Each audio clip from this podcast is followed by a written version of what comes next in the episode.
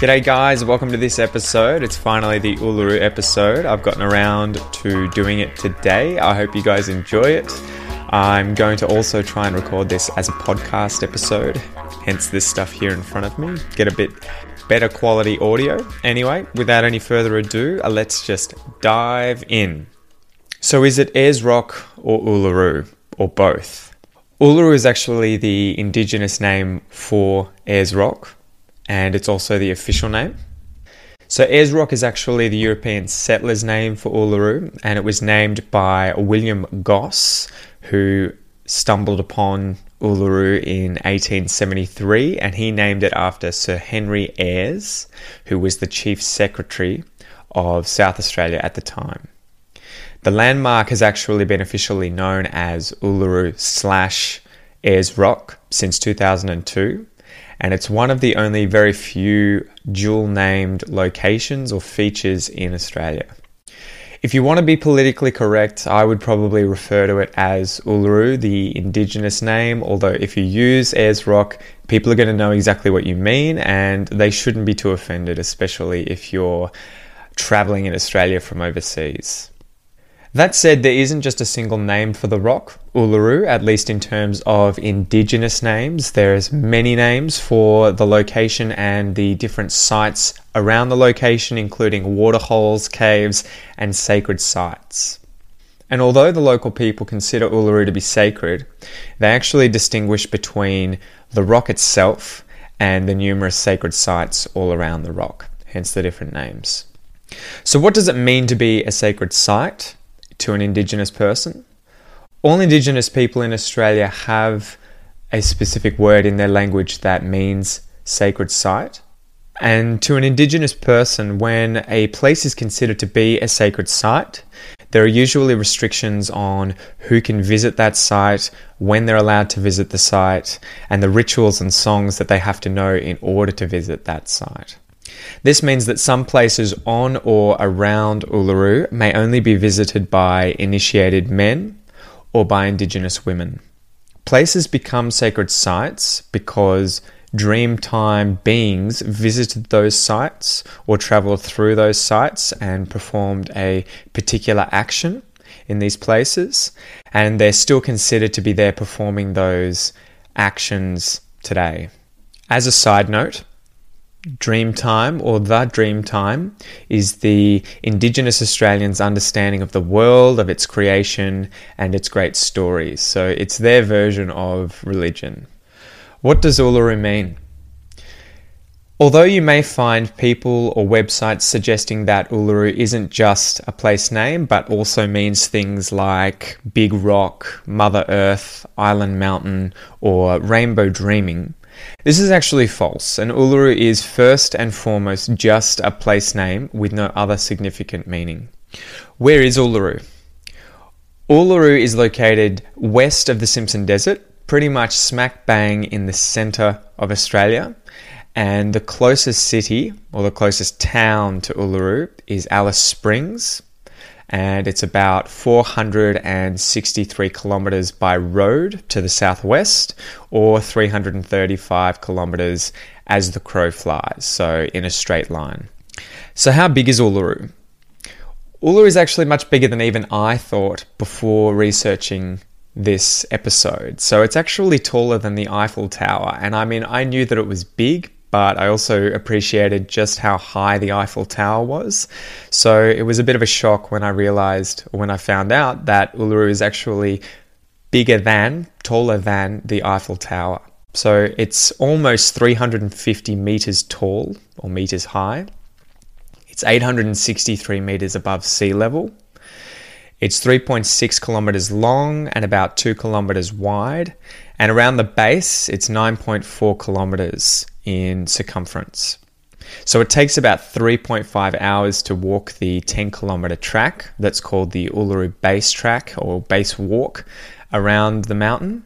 And the cool thing about Uluru is that it's kind of like a land iceberg. So you'll know with icebergs that you can see a lot of it on the top above the water, but the majority of the iceberg is below the water. And Uluru as a rock is actually similar to this, where it actually dives down under the Earth, the rock itself, for at least another 2.5 or 3 kilometers under the Earth. So it's like a land iceberg. Who owns Uluru? There are several groups of people who own Uluru, whose names I definitely can't pronounce well, but I'll give it a try. The Pijan Pijanjachara, the Yangkuni Chichara, and the Nya Nya Chiaraku. so that was awful, and I, am sorry to these people if any of these people are watching this video in the future. Um, collectively, these groups of people are known as the Anangu people, or just Anangu, because the word Anangu actually just means people. I'll refer to it as the Anangu people just to make things a little easier to understand. The Anangu people own all of Uluru and the surrounding area, as well as obviously Kata which is a similar kind of sister monolith to Uluru itself that's nearby. And they lease it to Parks Australia to be jointly managed as a national park. So, this arrangement began in October in 1985 in a historic moment known today as Handback. And the Anangu people consider Uluru to be an incredibly sacred site or an incredibly sacred area. And while climbing the rock isn't necessarily illegal, you can do it if you want, it's considered disrespectful to the indigenous culture because they don't really like people visiting these sacred sites and particularly walking on these sacred sites. So I just mentioned Kata Tjuta, and Kata Tjuta, hopefully I'm pronouncing that correctly, is Uluru's sister rock formation, which is found 25 kilometers to the east of Uluru. It's actually higher than Uluru, which surprised me. I mean, I had heard of it, but I had never really appreciated the size comparison. So Kata Tjuta is 546 meters above the surrounding area, the surrounding plain, or 1,066 meters above sea level. So it's about the same height as the One World Trade Center that is currently under construction in New York. How long have Indigenous people lived in Uluru or in the surrounding area? The Anangu people have lived in the country which surrounds Uluru for definitely thousands upon thousands of years, and archaeological evidence shows that Indigenous people have occupied Central Australia, so this region of Australia, for at least 30,000 years. And to put that in context, at about the same time, I think humans had only just gotten to uh, northern parts of Europe and were actually interacting potentially with the Neanderthal at that same time. So that's crazy.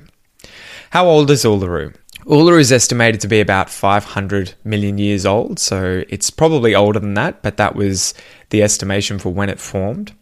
And to put that in context, it actually formed before there were any plants on land, so before any plants on land had evolved. How did Uluru form? This is a long story, and I've written it out in a detailed sort of list of dot points, so I'll try and go through it because I found it incredibly interesting. But yeah, it's a detailed explanation, so bear with me. So it formed over 500 million years ago, and at this time, big crustal blocks, so big chunks of the Earth's crust, big crustal blocks that form the Australian continent, came together. One of these blocks, called the Musgrave Province, pushed up from the south and created a mountain range called the Petermann Ranges. And the Petermann orogeny is this sort of the name for this event, and orogeny is a name for a mountain building event in geological terms. When the Petermann Ranges first formed, they were incredibly high and they were sort of comparable with the Alps or the Himalayas today in height, so very, very, very high. However, today we can only really see obviously the roots or the nubs of what once was a vast mountain range because they've all eroded away. At this time, so when this was happening, remember there were no land plants, and so the landscape was very different from today. The climate was also incredibly different, and without any of this plant cover, the Petermann Ranges began to rapidly erode due to, you know, wind and rain and just exposure to the environment. There were no land plants to hold the topsoil together and protect these formations, so they began to disappear pretty quickly, erode away. After this period of rapid mountain building, followed by rapid erosion in the centre of Australia, the place was also flooded and became an inland ocean, so an inland sea called the Amadeus Basin. So a tropical seaway was formed due to this basin, and it went through central Australia and out through the Kimberleys. And the Kimberleys is in the northeast of Australia, the northeast of the continent. And so during this period, a phase of deposition began in this Amadeus basin. So a lot of soil, a lot of sand was being deposited in this area. And so it effectively buried what was left of the Petermann Ranges and what would become in the future Uluru. So Uluru was sort of submerged in mud, sand, and limestone, and this happened at about 400 million years ago. And they were so deeply buried by these sediments that the pressure actually crushed them and fused them together into a solid rock. So they went from sediment rock, sort of like sand and mud and, and limestone, you know, that sedimentary rock, and turned into solid rock. Very, very different density, strong, strong, strong solid rock. And so straight after this, another mountain building event occurred. And this one was called the Alice Springs orogeny and that further folded the rock and compressed them. And in this process, the original horizontal layers of sand and gravel that formed Uluru were actually flipped on their side, and this is why you see those vertical layers or stripes on Uluru today. They're not horizontal, they're vertical. And so Uluru and Kata Tjuta were encased in this softer sediment rock under which they had been buried, so the mud and the sand and the limestone that surrounded them and buried them. This all happened below sea level, and once again, this whole sort of block, including Uluru and the sand and mud that it was buried in, was pushed above sea level. And then over the following millions of years, all of the softer sedimentary rock around Uluru and Kata Tjuta eroded away due to exposure to the climate. So, wind and rain eroded all of this away, which now led to the much stronger rock below these sedimentary rocks being exposed again. So, this is what Uluru and Kata Tjuta are. And this is why it's taken so long for them to erode away because the rock's been turned into such strong, solid rock. So there you have it. That's how Uluru formed in a nutshell, although a pretty detailed nutshell, over hundreds of millions of years. And the primary reason it's still there is because of this complicated process where it was buried, it was compressed into incredibly dense rock, strong rock by the pressure when it was buried. And when it was eventually re exposed, all of the softer rock around it eroded away rapidly, but because it had become such a strong rock, it took a lot longer to erode, or it is taking a lot longer to erode, and that's why we still see it there today. So, why is Uluru red? Here's the next question. The reason that Uluru is red is due to oxidation, or rusting. So, like if you were to leave your car out near the ocean for decades, it would eventually turn red from rust, so oxidization from the air. So, Uluru, the rock that makes up Uluru, is full of iron bearing minerals. So, there is a lot of iron mineral in the rock. And when this rock is exposed to oxygen in the air, it rusts. So, that's why Uluru is red.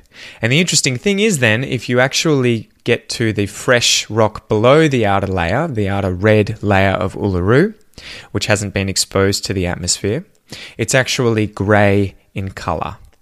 How hot does it get at Uluru? In summer, it can get incredibly hot with temperatures up to 47 degrees Celsius. And surprisingly, it actually still receives over 300 millimeters of rainfall a year, and that temperatures can also drop to negative 7 degrees Celsius in winter, so during the winter nights. And this is partly because it's in the desert. There's not much cloud cover at night, so all of the heat from the day escapes and it becomes incredibly cold. Has anyone ever died at Uluru? To date, there have been at least 37 deaths since the 1950s that I found about Uluru, and apparently the majority of these deaths have been due to cardiac arrest, so heart attacks. And this is due to the first part of the climb, where people climb up onto the rock, being incredibly steep and incredibly strenuous and challenging to to do. And so the remainder of these deaths have actually just been from falls, obviously. And yeah, so it was interesting to find out that most of these were due to heart attacks instead of falls. Who was the first European to see Uluru and Kata Tjuta? Katajuta was seen first, and it was seen a year before Uluru in 1872 by the explorer Ernest Giles, who travelled to Central Australia. His benefactor, Baron Ferdinand von Mueller, named it Mount Olga. And the next year, in 1873, William Gosse became the first European to sight Uluru, so to set eyes on Uluru, and he named it Ayers Rock, as we stated before, after the Chief Secretary of South Australia at the time, Sir Henry Ayers. How many people visit Uluru each year? More than 250,000 people visit Uluru every year from all around the world. And the last, very last question is Is it okay to climb Uluru? This is a bit of a contentious issue, meaning that it is one that people are likely to argue about, and I'm sure do argue about a lot.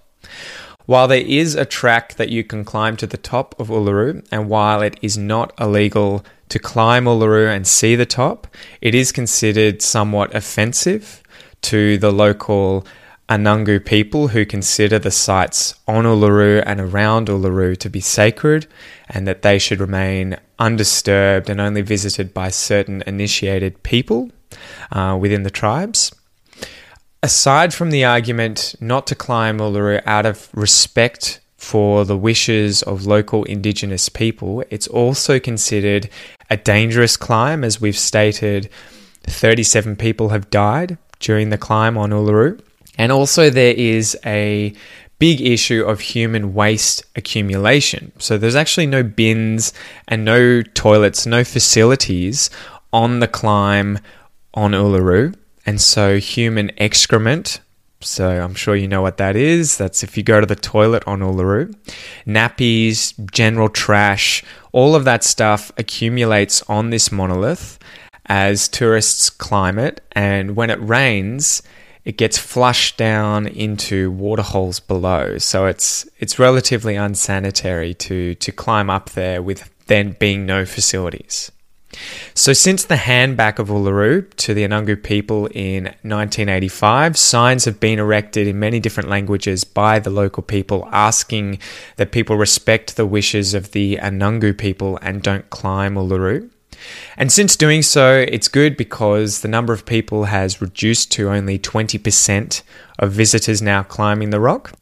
Also, more recently, an unknown person climbed the rock and cut the safety chains along the first part of the walk, which has obviously made the Uluru walk a lot more dangerous if you want to get up on top of the rock. And he did this in an effort to try and discourage more people from doing this climb because it's disrespectful to the local people. So ultimately, if you go and visit Uluru, the choice is up to you. If you want to climb it, you can ultimately. You just have to take into account that it is considered disrespectful to the local people to do so. So that's the episode for today. I hope you enjoy this video. It's a bit long, but it's full of information. I'm sure you guys will be able to listen to this multiple times and keep getting more out of it each time. Um, if you have any suggestions for future episodes, let me know in a comment below. And if I missed any interesting facts about Uluru that you guys have found out about or that you guys know, also mention those in a comment below because I'm sure I would love to hear it and I'm sure everyone else would as well. Anyway, until next time, guys, all the best.